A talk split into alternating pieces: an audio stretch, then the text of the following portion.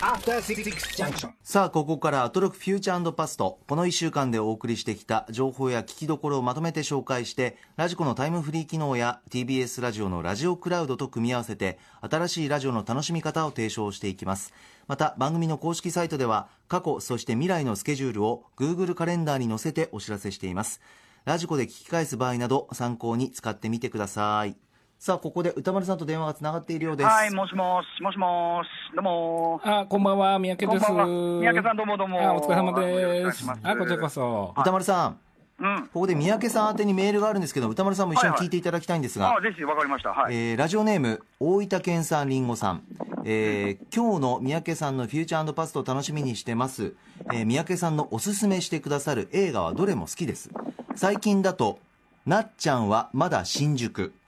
愛がなんだ」「アメリカンアニマルズ」がとても良かったです。もし最近お気に入りの映画などありましたら教えてほしいですあということです。ねあー嬉しいですね。ありがとうございます。うん。はい。あのーまあ、じゃあちょっとタイトルを言うとですね、最近すごく良かったのは、まずあの、スケートキッチンっていう映画があるんですけど、ん？ごめんなさい、何？あ、スケートキッチンね。スケートキッチンあのあれだご存知ですかね？あの、女の子のスケーターの子そうなんですはい。そうそう、なんか実際に存在してるそのスケートキッチンとはいいうそのスケボーのグループ、チームのはい女の子たちを起用して、あの、俳優経験がないんですけど、彼女たちで映画を作ってるんですよね。で、これがね、はいはいすっごい良かったですね、スケートキッチはい。っていうのが一つとこれ、すごい気になってました、それ。あ、本当ですか、はい。うんなんかね、渋谷のシネクイントかな？で、あの、はい都内ではやってたんだと思います。うんうん、あの、ああいう前のその、まあ、あの、G ボーイズとかさ、あの、あはいはいはいあの、スケート文化描いたような映画って、大体ね、結構サーファーものとかも結構好きで、うんあの、あれなんで、今回もそれ気になってたんですけど。あ、じゃあこれぜひ機会があったらご覧になってみてくだはい、さい。はい。あとはね、えっ、と、メモリーズ・オブ・サマーっていう映画がすごく良かったですね。メモリーズ・オブ・サマー。これはね、ポーランドの映画なんですけど、あの、まあ、その昔のその、えー、なんだろうな、そのポーランドの、まあ、ある時期を描いてるんですけど、まあ、少年の視点で、その、母親とか周囲の大人たちの動向を見ていくっていう、まあ、すごくシンプルな話なんですけど、その、その少年が見ている、その少年が実際にいる場所しか描かないので、例えばお母さんがそのこっそり夜出かけていって、どうも誰か付き合ってる人がいるみたいとかっていう展開があるんですけど、ええ。その相手方のし視点には全然入んないんですね。もうとにかく少年がいた場面だけを描いていくので、少年と同じように不安になったりですね、いろんなこと想像したりするっていうタイプの映画なんですけど、これめちゃくちゃ良かったですね。現代ポーランド映画も全然知らないからね、うん。もうアンジェイ・ワイで止まっちゃってるんで、ああ、そうですよ、ね。すごい興味あるな。はい。これおすすめです。これもう一本言っても大丈夫ですか、うんうんあの、幸福なラザロっていう作品があって、幸福のラザロ。幸福な、なラザロ。はい。福なラザロ。これね、イタリアの映画なんですけど、うん。あのー文化村ルシネマでもともとやってたんだと思うんですけど、最近あの、またアップリンク吉祥寺とかに移ってきてるみたいなんですが、はいあの、これはすごく良かったですね。その、んこう、昔、昔に見えるイタリアの小さな村が舞台で、で、その、まあ、非常に貧しく暮らしてる村民がいるんですけど、どうもその非常に裕福なその人にこう搾取されてるらしいと。うんうんうん。うん、で、えー一体これはどういうことなんだっていうことと、あとその村人の中でも、その、一人だけもう全く嫌な顔せず人に頼まれたことをどんどんやってしまう、まあ、ラザロ君っていう、まあ、ラザロっていう名前なんで、まあ、もちろんいろんな意味があるわけなんですけど。で、その村人は実は搾取されてるけど、でも村人自身もそのラザロ君から搾取してるんじゃないかっていうような話になっていく。なるほど。そう、搾取の構造っていうのはなかなか消えないんじゃないかっていう。で、これが驚くべきことに後半1時間でバーンって都会が舞台になって時代も飛ぶんですけど、非常に大胆な構成で描いていて、あの、とても感動的な作品でしたね。幸福なラザロ。幸福なラザロはい、おすすめです。いやー、どれも面白そうですね、やっぱあ、ね。本当ですか。さすがでございますいえ、とんでもない。あの、うんこんな感じですけど、リンゴさん大丈夫でしょうか？お 大分県産リンゴさん。ね なかなかね、あのガチャでこうカバーしきれないね、うん。ってことがもあったりして、ね、今週、そのね、結構大物がこう並んでて、それでも9本とかいっちゃってて、ね、そうですよね。なんでね、うん。なかなかね、大やっぱ今、面白いがね、大きいのも小さいのも含めていっぱいやってて、いいっすね。そうなんです。ね。あの、小さいのがね、割と見やすい環境にちょっと、まあまあ、もしかしたらか関東は特にっていうのはあるかもしれないですけど、まあ割とそういう流れがありますし、まああとはあの、劇場未公開でも、あの、よくできた作品とか、いっぱい入ってきてるので、ちょっとまたあの未公開は特集でやりましょう、また、それは。あぜひぜひ、ね、はい、はい。ぜひよろしくお願いします。はい。でですね、これね、ちょっとね、多分ね、あの風が強くなって、これた台、台風ではないけど、まあ、とも多分天候のね、あれなのかもしれないけど、ちょっとね、小雨とね風が強くなり始めてきてるんですよ、これ。あそうです。か。そうなんです。基本的には。は暑そうですか？んいや、ん？何ムシムシっとしてます？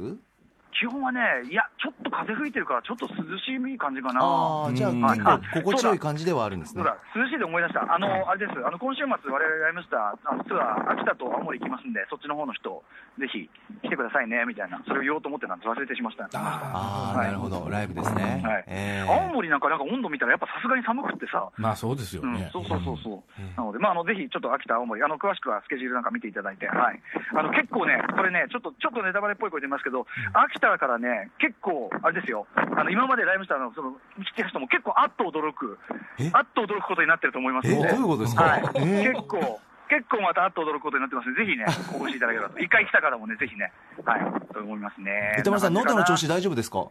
何？喉は大丈夫ですか？喉はそのもちろん医者行って、薬はずっと継続的に飲んでるんですけど、うん。なんかね、ちょっとあんまり好転してる感じがあんまりしないですね、気分的にね。そうですか、うん。まあまあまあ、あのまあ、薬は飲みつつ、うん。もしどうしてもあんま良くないようなら、またちょっとどうかしますけど、うん。えおお熱とかは出てないんですか、こう咳が出るだけ、お熱咳ですね。は出てない、あー、熱は大丈夫です。なん。なので、結構ね、僕、季節の変わり目に、その、咳が長引くことはね、ちょっとやりがちではあるんですよね。うあそうですか、まあ、ちょっと気をつけたいと思いますが。お大事になさってください。はい。うん。はい、もちろんです。ありがとうございます。あとね、山本さんもね、ちゃんとね、寝て、え。寝て、寝て、寝て寝て寝て。寝て寝て寝て。そうです。ねマジでマジでマジでマジでマジでマジで寝ます。マジで寝ます。はい。ありがとうございます、ちょっとお手数かけましたけど、はい。じゃあね、行きますね。はい。そろそろ行きますよ。はね、はい、どうもありがとうございました。いってらっしゃい。気をつけて。えー皆さんもすいません、毎週ね、早抜けすいません。来週もよろしくお願いします。はい、失礼します。失礼します。いって。らっしゃい。ありがとうございました。ちなみに三宅さん、はい。こういうこの映画面白いですよっていう、うん。あのどういう巡り合いするんですか？うーん、なんでしょう。あの、うーん、なんか匂いがするというか、その、うーん、なんでしょうね。例えば本屋でジャケ買いとかあるじゃないですか、はいはいジャケット買いみたいな、ありますね。映画でそうやってフラッと入られることもあるんですかそれともスマートフォンでちょっと口コミとかですか？あ、いや、そういうのあんま見ないですね。うん、フラッと入りますかね。へうん。なんかね、何も知らない方が、なんか、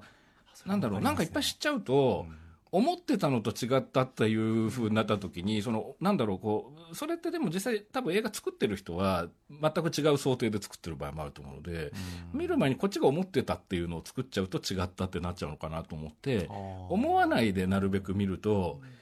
なんかその、純度が高いというか、その、うん、なんかその、戸惑いも含めてですね、その戸惑いの時間もまあ面白いと思うので、なんだろうこの映画っていう、その後持って帰るというかね、家に。はい。まあ気持ちにも入れて持って帰るっていうかね、そういうとこも楽しんでるような感じですかね。じゃあ看板見たりとかフラッとあちょっと時間あるなって映画館行ってどれ見ようかなみたいなこともあるんですかそうですね。うん。そうなんだ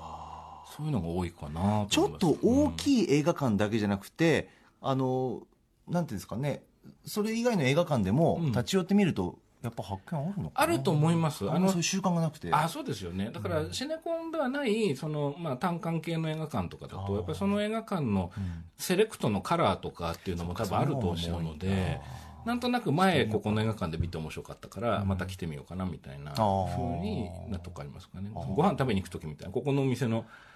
味が好きだからみたいな感じで見るへーああ、感じですかね。マイ映画館みたいな、ちょっと。そうそうそうそうへー楽しそうですね。はい。うん。ちょっと改めて三宅さんが紹介してくださった映画ですけれども、はい。えースケートキッチン、はいスケートキッチン。それからメモリーズ・オブ・サマー、そして幸福なラザロ、はい3本紹介していたはいだきました。機会がありましたらぜひ。ありがとうございます。はい。では、始めてまいります。ここだけ聞けば1週間がわかるアトロクフューチャーパスト。パスト編。6月24日月曜日から本日金曜日の8時までこの番組のパスと、すなわち過去を振り返ります。本日も各曜日のアナウンサーが振り返りを行っています。まずは6月24日月曜日です。月曜パートナーの熊崎和人です6時台最初のコーナーはホットなカルチャースポットからライブ感たっぷりにお届けするカルチャー最新レポート高山博さんによる一人芝居マイケル・ジャクソン物語についての紹介でした。30日日曜日目黒ブルースアレイジャパンにて行われます。90分の大作です。休みがなく語り尽くすそうです。ぜひご覧ください。そして6時台後半のゲストコーナー一流キュレーターから厳選した情報を伺うカルチャートークプロインタビュアープロ書評家の吉田剛さん登場。7人組アイドルグループシャワーのメンバーだった矢野由美さんのコンプリートコレクションご紹介いただきました。曲の数々とても素敵だったんですけれども、まあ、歌丸さんは1984年公開の映画「パンツの穴」に出ている矢野さんの大ファンだったということですから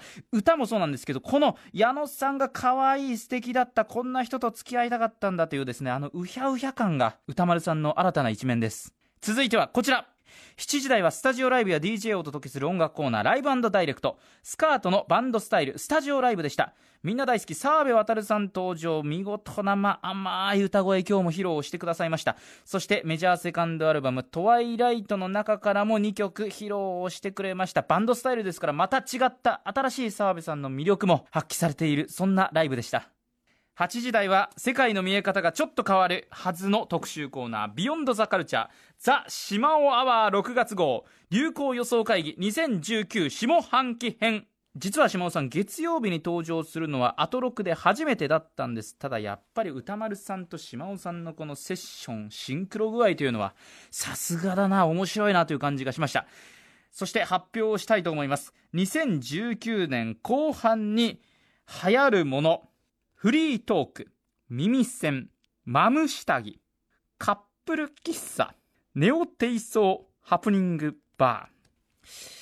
これだけ聞いても、おそらく皆さんピンとこないと思います。なんでこのパワーワードが登場したのか気になった方、ぜひ放送を聞き直してみてください。最後に、今週おすすめのグラビアアイドルとして紹介したのが、高田修さん。秋と書いて修さんです。27歳。お姉さん的な色気。そして可愛らしさ。見事に共存しております。高田修さん。はい。高田修さんそうあの僕グラビアでの認識というよりもあの BSTBS の番組でテレビ番組で、はい、町中華でやろうぜっていう番組があって、はい、あの玉袋筋太郎さんがやられてる番組なんですね。その町中華ってこう町にあるラーメン屋さんみたいな餃子とか出すような、はい、そこでビール飲んでっていうのをいろんな街で紹介していく番組があるんですけどちょっと変わった構成で1時間の枠の前半30分が丹袋さん。で後半30分はあの女性の方が行かれるっていう、でそこの中であの高田翔さんがあの町中華いろんな浅草とかいろんなとこ行って、あのいい感じの飲みっぷりっていうんですかね。酒豪でいらっしゃるんですよね。そうですよね、お酒飲めるんですよね、そこがねすごく好印象というかね見てて楽しくて、そう。あのその認識でしたね、はい、正直高田修さんはファンですね。あそうなんですね。素敵ですね。ニコッとした顔ね。そう可愛らしいですよね。すっごい笑顔でねそうなんですよ、うん、で済ますとまたクールビューティーで、うんうんうん、私 TBS の番組のビジネスクリック時代からもう本当にそういう番組があったんですけど、ね、経済情報のね生放送でちょっと。いやありがとうございます。えー、インスタグラム拝見しております。すごいすごい。くます。広がりました、グラビアコーナーが初めて。はい。本当に高田さん素敵。さあ、そんな中で、えー、メールいただいているのが、はい、ビヨンドザカルチャーについてですね、えー、ラジオネーム、おささわさんから、今週印象に残ったというか最高だったのが、月曜日の島尾真帆さんの下半期流行る予想でした。火曜日のアフタートークが大好きで、このダラダラした建設的でもなく文化的でもないダ話を1時間聞きたいと絶望していました、一応下半期流行る予想みたいなテーマでしたがそのテーマ自体どうでもよくなるくらい面白いダ話でしたということです あの間違いなく面白いので、あのー、もうぜひこれ聞き終わってね、ねあのすぐにでも聞いていただきたいですね、これは。いや最高でしたよ。最高でしたよね。あの、なんだろう、なんだろうな、やっぱりね、あのー、あそうまず流行りものの話からね、はい、そのフリートークが流行るって話から、ええ、あのクイニーアマンってやらしいよねみたいな話になってクイニークイニーアマンっていうねあのパンのお菓子の、やつありますけどね、まあ、な何のこと言ってるのかっていうのはまだ聞いていただくとして、で僕はねすごく本当にもうゲラゲラ笑いながら聞いてたんですけど、まあ何がいいってやっぱりね島尾さんがねすごく伸び伸びと、ね、リラックスされてるのがすごい分かるんですよね。だからやっぱりあのあんまり短い時間でこうわっと何かやるっていうよりもやっぱりこうちょっとこう時間が少し余裕がある中で、あの島尾さんがリラックスされてるとやっぱりこうどんどん広がっていくというかでやっぱりね島尾さんのお話、まあ、玉古時代からずっと聞いてて思うんですけどその島尾さんご自身がすごく面白いことを言ってるっていう感じももちろんありつつ島尾さんからこう派生してというか歌丸さんが一緒になってこうグルーブしていくっていうか、はいあれがまたね楽しいんですよね。うん、今回なんかもその歌丸さん、まあ、この番組になってから基本的に聞き役に割と徹してらっしゃるとこありますけど、今回あの東京ディズニーランドをいかに歌丸さんが愛してるかっていう。そうでした。ね、これなんかよほどのきっかけがないと多分これ出てこないなと思ってて、うん、あ面白かったですよね。意外っていうかちょっとの驚きと歌丸さんのなんかこうすごく素敵な感じとそうそうそう。出ましたよねあのエ出ピ出ました。こんな経緯で、でディズニーランドに行くことになってみたいな、うん。現地でこういう反応になってみたいなね、そうそうで、結構ねあるものを買ってとか、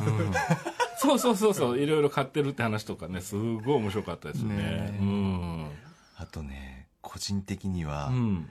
もう今隣にいる構成作家の古川光さんが、うんうん島尾さんに、こうなんて言うんだろうなもうなんか絶妙な声色温度感、うん。タイミングで、ににるっとさらっと突っ込むんですよ。わかりますよ。これがね僕はね本当にねめちゃくちゃ笑ってたんです。よ そこもうあもううわーと思って。うんうん。最高に楽しかったんですよ。面白かったですね。そう。そう。ですか。古川さんの回でもあると僕はそう、僕もそれは思いました。うん。結構ね、古川さんがガンガン入ってくる感じっていうのが、すごい面白かったです。アシストとかサポートもそうですけどそうそうそう。なんかこうトータル、はいそれも聞いていただきたいなって思うんですよ、そうなんですよ。で、しかも、その、そその3人だけで盛り上がっちゃうと、前の番組に戻った感じになると思うんですけど、熊崎さんがね、一緒になってすごい楽しんでるのもわかるし。ね、でね、それってその日結構冒頭からあって、熊崎さんに対しての歌間さんのこういじりとかツッコミとかですね、あの、要するにこう、け、けげんな対応、反応してんじゃないかみたいなね、その番組の中とかで。だからそこを、その、つついていくよっていう話があって。こういうワードで聞くよ。ちょこちょこっていうそねあなたが生まれてなでい時代の話ですけどねっていうエクスキューズを何度も何度も天丼にしていくっていうの振っていくよっていう宣言があって。そうそう。それがなんかついに極まるんですよね集約されるんですよねここにそうそこがねすごく面白かったですねうんってい。うことですかねはい。ぜひお聞きください。と古川さんのツッコミ一つワード言うなら、まあ僕もう最初うわっと思ったのが、あの10年くらい。前ですけどねってい。うあるある。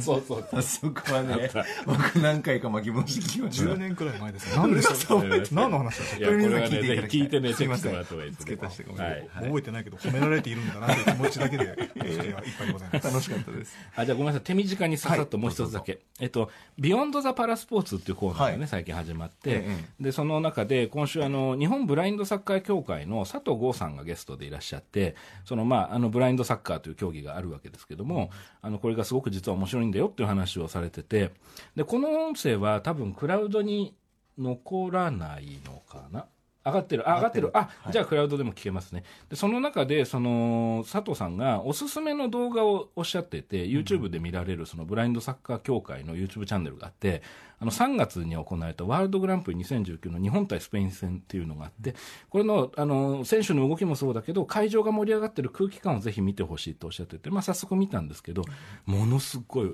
面白そうですね。あのちょっと本当見に行きたいなと思いました。はい。で、特にその河村亮さんという選手の方がこうシュートする瞬間とか、まああのこの表現は妥当かどうかわかりませんけど、こう見えてるんじゃないかっていうぐらいの素晴らしい機敏な動きというか、あのちょっと感動しましたね。あのなのでぜひあのご興味おありの方はあのブラインドサッカー協会の YouTube チャンネルをご覧になるといろいろ試合が見れて面白いと思います。ありがとうございます。さあ、続きまして、6月25日火曜日です。火曜パートナーの宇垣美里です。やっぱり TBS は適度に小汚くって、落ち着くな6時台最新のコーナー、カルチャー最新レポート。福岡市中央区の福岡市美術館で開催されている機動戦士ガンダムなど数多くのアニメーション監督を務めた富野義行さん初めての回顧展富野義行の世界をご紹介しましたそして6時台後半のカルチャートークは歌丸さんとはおよそ10年ぶりの再会ロック歌手のサンプラザ中野くんが登場いやーギャラクシー賞受賞式当時の音声を聞くだに胸が痛いこれはトラウマになりますね。多分ですけど、桜を入れるべきでしたし、かつ、おそらくですけど、司会者には言うべきだったかな。今後に活かしましょう。続いてはこちら。7時台の音楽コーナーライブダイレクトには5月22日にサードアルバムビッグフィッシュをリリースしたシンガーソングライター欧州さんの弾き語りライブでした。8時台の特集コーナービヨンドザカルチャーは過去のデータで未来が見える。地道な調査で驚きが生まれる。調べてくれて感謝です。漫画とアーカイブ特集。日本に漫画の単行本って何冊くらいあるの？漫画雑誌の目次って本当に全部正しいの？などなど、そんな途方もない疑問をちゃんと手で調べた人たちがいるんです。今回はそんな漫画とそのアーカイブ作りについて文化庁メディア芸術データベースで漫画部門を担当していました池川義弘さんにお伺いしました。でも国会図書館が漫画のカバー捨ててるなんて正直ショックです。クルージャパンの根底にあるものなんですから大切に守っていかないとなって思いました。はい、ということで火曜日ですけれども、メールいただいているのはカルチャートークについてですね。ラジオネームさとしさん。火曜日はギャラクシー賞替え玉受賞のお話が良かったです 実は中野くんは替え玉受賞に乗り気ではなかったことや授賞式の音声も改めて聞けて中野くんが「歌丸です!」と元気よく言うとジョン・カビラさんは「ちち違うでしょう」と 戸惑いながらも突っ込みその後もボケに対し「いいんです。影武者くん」と乗っかってくれたり。トロフィーを落とした時も優しくフォローしていたことが発見でした、トラウマになったことでカビラさんが怖いと勘違いしていたんですね。笑い。最後は歌丸さんが謝罪し中野くんはこの一言で私の中のわだかまりが解けていくと和解していました、うん、ということです。おっしゃってましたね。これ何の話かというと、まあ、これタマフルの、ね、時代から聞いてる方はね割と馴染み深いネタかもしれないですけど歌丸さんが2009年にギャラクシー賞の DJ パーソナリティ賞を受賞されたんですよね、はい、その授賞式の会場でまあなんかちょっとやろうってことになって、その、歌丸さんが受賞しましたって言って出てくところに、あの、サンプラザ中野くんさんが、その歌丸ですって言い張って出るっていう。で、その後ご本人の歌丸さんが出るっていうのを、まあやったところ、まあ大事故になったっていう話があって、そもそも。で、その、それ以来、もう10年ぶりに中野くんさんとここでお会いする。で、当時を振り返る、あれは一体何だったのだろうかっていうことなんですよね、簡単に言うと。で、そのお二人の、その、ある緊張感を持って当時を探っていく流れからの、当時の音源に行くんですよね。で、これがね、まあ今回もう最大の、危機ポイントというかね、これはね、本当に、うん、この緊張感はすごいですよね。やっぱりこれラジコのタイムフリーおすすめだと思います。そうなんです。僕もそう思います。あの、っていうのは、あの、実を言うと、あの、オンエアの時よりも、その、クラウドに上がってる部分に関しては、多分スタジオのリアクションを取られてる皆さんの声のボリュームが少し上がってるんだと思う。盛り上がってました。ですよね。で、それはそれで盛り上がって聞いてて楽しいんですけど、あの、音源自体の音がちょっと聞き取りにくいのかなっていうのもあって、で、それは、あの、多分タイムフリーだとオンエアの時のバランスで聞けるので、あの、緊張感があって、うん、あのー、なんだろう、本当にその場にいるようなですね、こう、いたたまれない、こう、本コアですよね、本当にあった声本当にあった声これぞ。これぞ。幽霊出ないけど。それが、あの、中野くんさんと歌丸さんが、あの、音声の素材を聞きながら、音源を聞きながら、うん、もう、ああ、もうって、もう静かにはしていられないくらいの、うん、なんかもう、それも相まって、もう恐ろしいことが現場で起こっていたのが、なんか、より伝わってくるっていうか、その皆さんの盛り上がりから隙間を縫って聞いてても、うん、なんかこう、伝わってくる現場の緊張感っていうか。そうなんですよ。そこのね、そのバランスの絶妙さがね、やっぱりね、タイムフリーで聞いてもらうとね、すごくいいんじゃないかなって思いますね。またなぜそれを歌丸さんがそういうこう演出をされようと思ったのかっていう経緯も聞けましたよね。だから伊集院さんがそれ以前にそういう賞をいただいた時に、うん。あのなんかこう素晴らしく盛り上げてらしてっていうことで、うん。ある方法でね。ある方法で。ある方法で、はいで歌丸さんもあじ自分も何かせねばっていう この 使命感でいや、すごいんですよ、これは。伝説には。聞いてたんですけどあ、そうですよね。はい。もうね、ぜひぜひ今回、もう今週のね、もう最大のもしかしたら聞きどころかもしれないと。いや本当ですよね。はい。ぜひ聞いてみてください、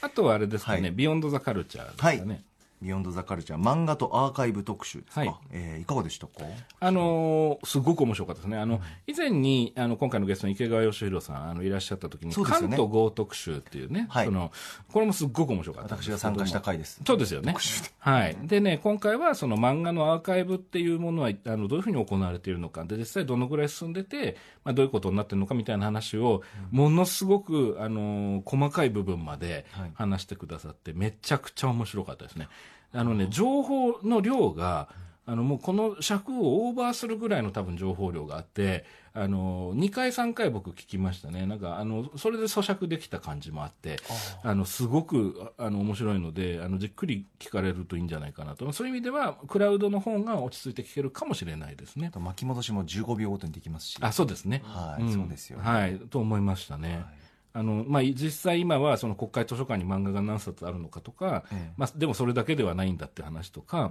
あとそうですね、その、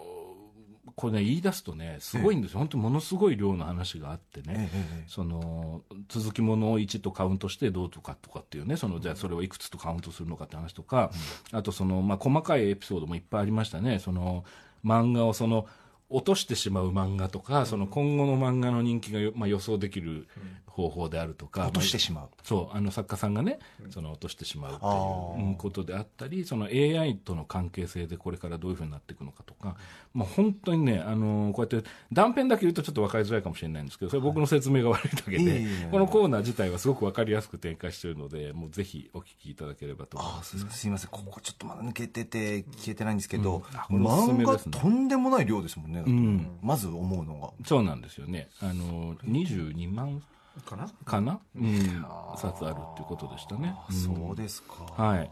これはすごく面白いですね。おすすめですね。はい。でえっとね、あのね、ちょっと待ってね。はい。そうそうそう。日本文化ですからね。そうなんです。ねあそうそう。今後の課題っていう形で、はい。その要するにその、まあ、電子版のあの漫画が増えてきているので、はい。例えばその電子版でデビューした作家が後でまあ活躍して有名になったりしたときにこの電子版が今現状データベースに反映されてまだないらしく、あ電子版なのに、はい。データとして。そうですね。つまり要するに紙のあので出版されているものを、まあ、一つのデータとしてその、まあ、蔵書してるっていうところでいうとこれからその辺が課題になっていくのかなっていう話とかだから決してあのデータベースの話って過去の話なんですけど未来に向けた話になって終わっていくっていうところがすごく面白かったですね。興味深いですねはいぜひお聞きください。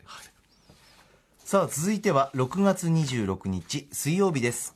水曜パートナーの日々真央子です。いやいや、先週はお騒がせしました。6月26日は TBS からお送りしました。放送を振り返ります。6時台前半のカルチャー最新レポート、文具ライターの木立拓さんが本日まで開催されていた文房具界最大の見本市、国際文具紙製品展略して ISOT についてレポートしてくれました。木立さんには7月24日の特集コーナーに文具ジャムとして来ていただく予定です。そして6時台後半のカルチャートーク。ゲストは恋バナ収集ユニット桃山商事のお三方。清田隆之さん、森田祐樹さん、わっこさんお越しいただきました。桃山商事の最新刊、モテとか愛され以外の恋愛のすべて、本当に、本当に皆さんに読んでいただきたい。そしてみんなでお話ししたい。いやー、本当に話し足りなかったあっという間の30分ぐらいだったんですけれども、とにかくこの桃山商事の3人の自己開示の度合いがすごいんです。皆さんが聞き上手、だからこそたくさんの恋バナが収集されていて、そこには心理までたどり着くような話が展開されている。本を読んでいてあんなに大声を出して笑ってしまうような一冊は初めて出会いました。特にフラートと呼ばれる関係性。友達や恋人では収まりきらない一時のまあ戯れのようなやりとりについてのセクションは本当にですね私も目から鱗楽しかったですまた桃山商事の皆さんにお越しいただきまして話し足りないもっと話したいお酒を片手に語りたい続いてはこちら7時からのライブダイレクト、スナガ T エクスペリエンスこと、日本を代表する DJ、須永辰緒さんの DJ プレイでした。とにかくかっこよかったです。もう一度聞きたい方、そしてまだ聞いていない方はぜひ、ラジコのタイムフリーで聞いてください。来週の水曜日まで聞けます。8時からの特集コーナービヨンドザカルチャーは音楽ジャーナリスト高橋義明さんによる月1企画月間ミュージックコメンタリー7月号をお送りしました。8月にニューアルバムをリリースするテイラー・スウィフトの最新情報や、暑い日が多くなってきたこの時期にぴったりのクールな洋楽新譜ご紹介していただきました。まさにほてった体をクールダウンしてくれるような曲の数々。気だるくて暑いだるい7月もなんとか乗り切れそうですよ。また、高橋義明さん、六本木ヒルズで現在オープンしているブラックニッカー3スタイルズバーの店内 BGM も選曲してくれています。7月7日まで開催中。お店ではプレイリストももらえるそうなので、ぜひお土産に持って帰ってください。美味しいお酒と素敵な音楽、堪能できること間違いなし。さあ、水曜日でございます。えー、メールいただいてます。こちら、はい、カルチャートークについてですね。ラジオネーム、ひょっとしてネゴシエーターさん。今週のアトロク水曜日のカルチャートーク桃山商事のお三方が印象に残りました。歌丸さんが桃山商事に嫉妬したポイント3つということで、うん、人の話聞くのうますぎ、うん、自分と向き合いすぎ自分をさらけ出しすぎ面白座談会として最新版すぎると挙げられていましたが、うん、この水曜日のお話を聞くだけでも清田さん森田さん和子さんの3人の人間力の高さみたいなものが伝わってきました。価値判断を下さないジャッジをしない。まずは自己開示をしていくなどすごく参考にしたい見習いたいと思うことが多かったです、うん、歌丸さんも特集枠でやりたいと言っていたように自分も桃山商事の皆さんのお話をもっと聞きたくなりました。まずはモテとか愛され以外の恋愛のすべてを読もうと思います。ということはい、これ素晴らしかったですね。あの今あのメールでもおっしゃってましたけど、ええ、その本当にこれは8時台の特集でじっくりもう一回聞きたいなって思うぐらいなんですけど、はい、じゃあ気ぜわしかったかというとそんなこともないんです、ね、そうなんですよね。そこがすごいんですよ、はい、そうですね、うん、でそこにすでにもう現れてるんですよ。その桃山庄司さんのその基本コンセプトのこの強さっていうのがねでその要は今あの紹介もありましたけど「モテとか愛され以外の恋愛のすべて」っていう本がねイーストプレスさんから出てるっていう僕も読んだんですけどもあの要は桃山庄司さんがそのどうやって人から話をねこう引き出しているのかであるいはそのどうやってそこから思いを共有していくのかっていう話とかは、あの実を言うとそのモチーフはその恋愛の話になってましたけど、まあ、多分本質的なコミュニケーションの部分の話だと思うので実はあの私事ですけど僕が普段スクリプトドクターでやってることとも多分近いのかなっていうこう、ええ、なかなかあの仕事も、まあ、恋愛よりももしかしたら恥ずかしい気持ちとか、言いづらい感情っていうのをこうどうやって引き出すかみたいなところがあったりするんですけど今回もあのそういうような印象も受けましたね。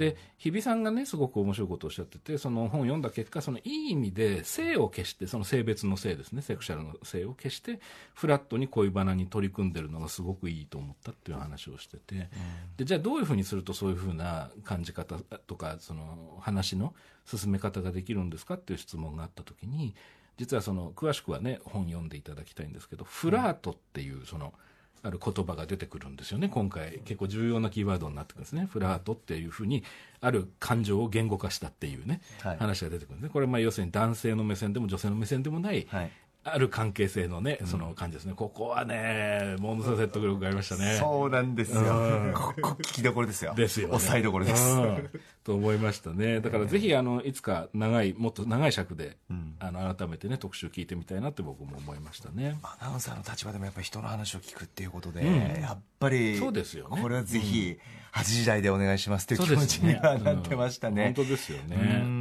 その時はぜひ山本さんもいらっしゃる場の方が。そうなんですよね。そこもね、ね。うん、私のリクエストを番組が聞いてくれるのか。いやでもそれはちょっと大それたお願いですから ちょっと桃山ひとみさんのスケジュールを早めに聞いて,、聞いてね。私が飛び込むという。ああ、いいですね。お願いしたいな。乱入するという。乱入したい、はい。あと、あのーまあ、特集がすごく素晴らしかったんですよね。その、要は、その、高橋さんの、吉崎さんの、その、まあ、要するに月間で、あの、洋楽紹介してくださるんですけど、今回も素晴らしかったんですけど、ええ。まあ、こればっかりはですね、もう曲を聴いていただくしかないという感じなので、あの、ぜひタイムフリーで、あの、一週間以内に聴いていただいて、で、その聴いた後に、あの曲どれ、どういうタイトルだっけっていうのが、一体どこで曲紹介したっけっていうのって意外とね、探しにくかったりして、はい。あの聞いてよかったんだけど忘れちゃうみたいなことあると思うんですけど、実はこの番組の公式ツイッターで、はい。あの曲目のリストが出てるんですよね。そうなんです。あのそれを見ていただくと多分検索しやすくなるのかなっていうことですよね。そうですね。はい。うん。あそして BGM として、うん。あの私ちょこちょこ反応してるんですけど、うん。このアトロクで紹介してもらって好きになったローファイヒップホップっていうジャンル、はいこの「 Beyond the Culture」の今回のところでもバックミュージックで流れていたりして、え。で僕好きなんですけどあのローファイヒップホップってあのアップルミュージックだと、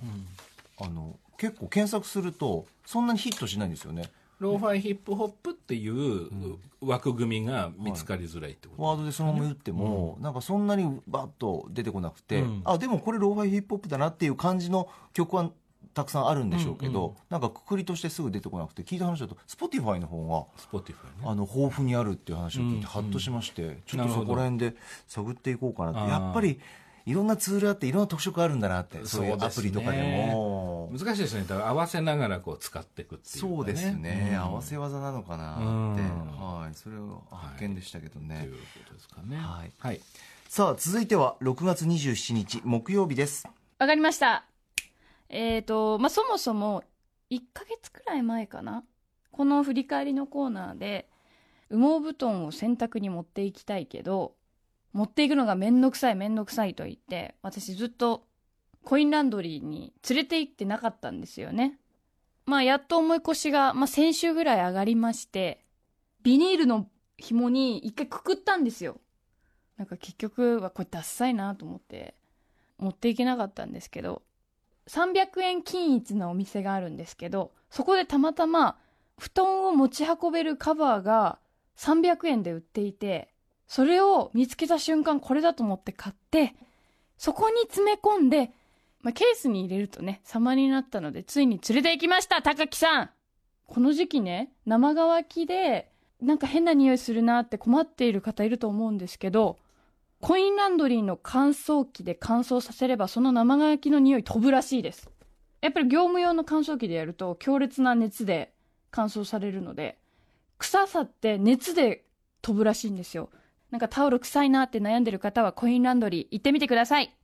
はい。ということで、木曜日振り返らせていただきます。6時台のカルチャー最新レポートは、ノートリックス DJ バトル、通称ノートリというスクラッチで争う DJ バトルのイベントをご紹介しました。明日ですね、6月29日土曜日、えー渋谷で夜6時から行われるということで、詳しくはノートリックス DJ バトルで検索してみてください。さあ続いて、カルチャートークは雑誌ブブカ8月号掲載のマブロンで歌丸さんが激推ししているアイドルソングをご紹介しました。あのーもう歌丸さんが本当に今年度ベスト5に入るんじゃないかみたいなお話もされていたんですけど、カイさんの優勢より愛を込めて1曲目に流した曲です。こちら本当になんか新鮮だし、逆に若い人から見るとそういう昔のサウンドっていうのがかっこいいって感じるのもなんか面白いなと思いました。続いて7時台のライブダイレクトはシンガーソングライターでトラックメーカーのマムさんのスタジオライブでした。マムさん実は前回お越しいただいた時も木曜日で今回2回目だったんですけど相変わらずとってもキュートな方でした。すごすぎますよね。なんかもう一人で全部できちゃう時代なんだなと思いました。その才能とバイタリティ尊敬します。さあ続いて8時台のビヨンズザカルチャーは青井優さんと菊池晃子さんによるアンジュルム特集でした。目の前に、ああの青井優さんだって最初は思ったんですけど、もうとにかく最後の方はすごくアンジュルムが好きな人っていう印象になりました。とってもなんかこう、何かにハマる姿っていうのは親しみを感じますし、アンジュルム知らない方でも素敵な愛されるチームなのかが感じられる特集なので、ぜひ聞いてくださいということで、木曜日でしたはい、今週も木曜日、船井アナの喋りが、ねえ、回ってましたけど回ってもましたね。さあ、メールいただいてます。はいえーこちらは、ビヨンドザカルチャーについてですね。ラジオネーム、ブライトマンさん。木曜日の蒼井優さん、菊池亜希子さんのアンジュルム特集最高でした。メンバー紹介している時に、メンバーの名前を歌丸さんが読むたびに笑ってしまう感じが愛を感じました。熱量もさることながら先日の勝田里奈さん卒業発表を受けてのテンションが本当にリアルで共感しました、僕も大好きなベリーズ工房が2014年8月2日に無期限活動休止を発表した時を今でも思い出すしずっと忘れないと思います。最近のアンジュルムは終えていなかったので掘ろうと思います。いうことです、あの、アンジュルムさんについて、はい、そもそも僕がもうすごい門外観で、ええ。あの、実は全然よく分かってなかったんですよね、そも私。も同じあ本当ですか？はいそう。で、僕、ハロプロは本当に全く詳しくなくて、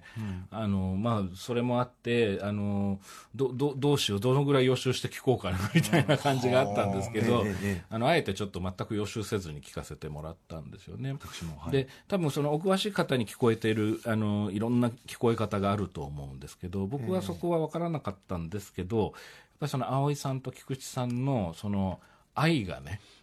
うん、愛の深さっていうのが、あの、松岡さんが前ね、松岡真優さんが出られて、あの、あれも素晴らしいインパクトだったんですけど、全く今度、こう、なんだろうな、太陽と月みたいな、あの、感じっていうんですかね、その今回の二人の、なんだろう、こう、しみじみと語られる感じ、ありましたよありねま。したね。うん。がね、すごい印象。と、特にね、そのメンバーの、そのアンジュルムさんのメンバーの一人一人を紹介するくだりとかが、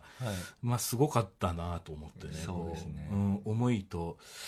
いろんなことが錯綜してる感じっていうんですかね。はい。大切に言葉を選んで、そうですね、うん、で、そこにこ思いが乗っかって、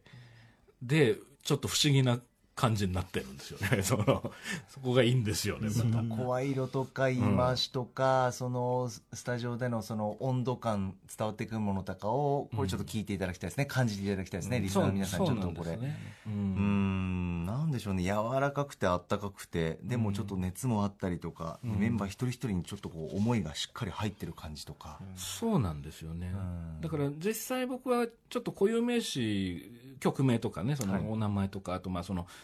何年にとかっていう話が出てしまうとちょっと僕分からなくなる部分も正直言うとあったんですけどそれは基礎知識がないからなんですけれども、なんですけどそのそのお二人の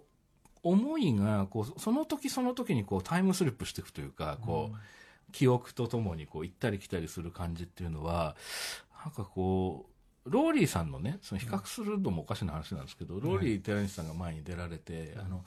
クイーンの話をされた時がありましたけど、あの時もちょっと感じたようなこう、タイムトラベルしながらこうそういう印象ありますね。ありますよね。ありますね、うん、こう愛を届けたいっていうそのリスナーの方にねその、それがねすごい心地よかったんですよね。あこの瞬間今この瞬間に、あのローリーさんとか葵さんとかあ思い馳せてるんだなっていうのがうん伝わってくるんですよね、ものすごい伝わってくるんですよね。うん。それは言葉をわーっと喋ってるわけではなく、うん全然。なん何かこう、うん。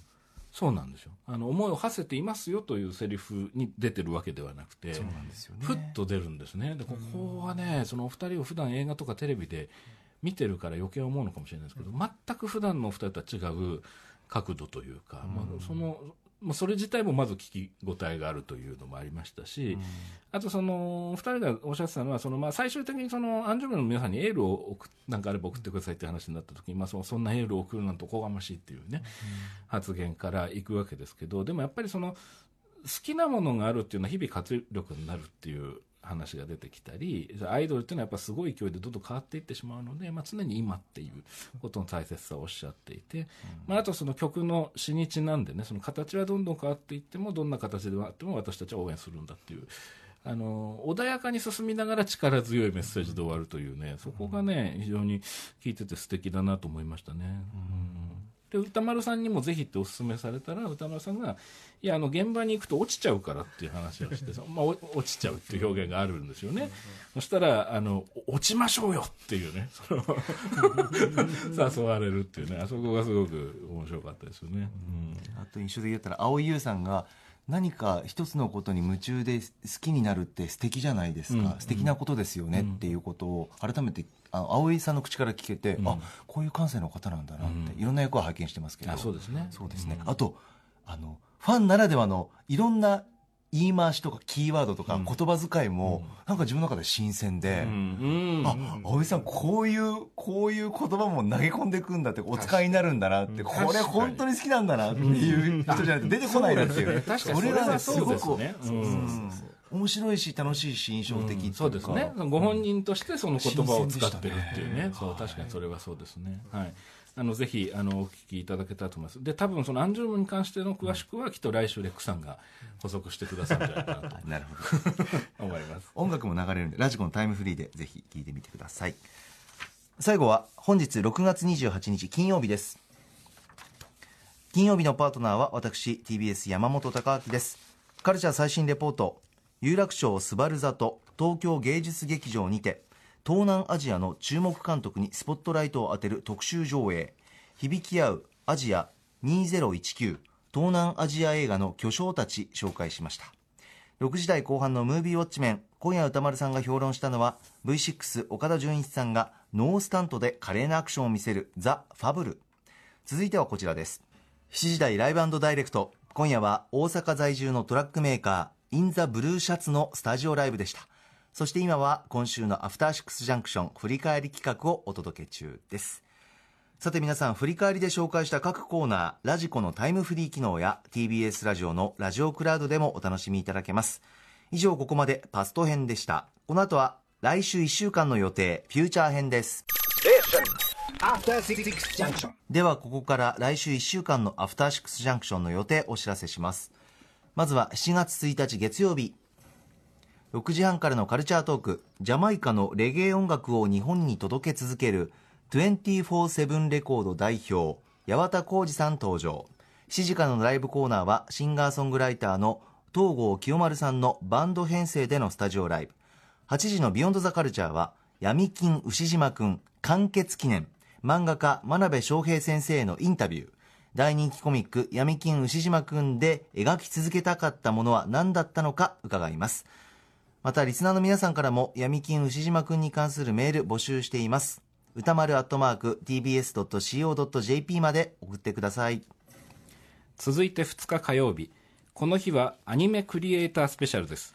6時半からは今年のアカデミー賞で長編アニメーション賞を受賞したスパイダーマンスパイダーバースに参加されていた日本人の CG クリエイター若杉亮さん、えー8時からの特集は伝説のアニメーター小田部陽一さんが再び降臨。アニメ「アルプスの少女ハイジ」に関わった時の話や、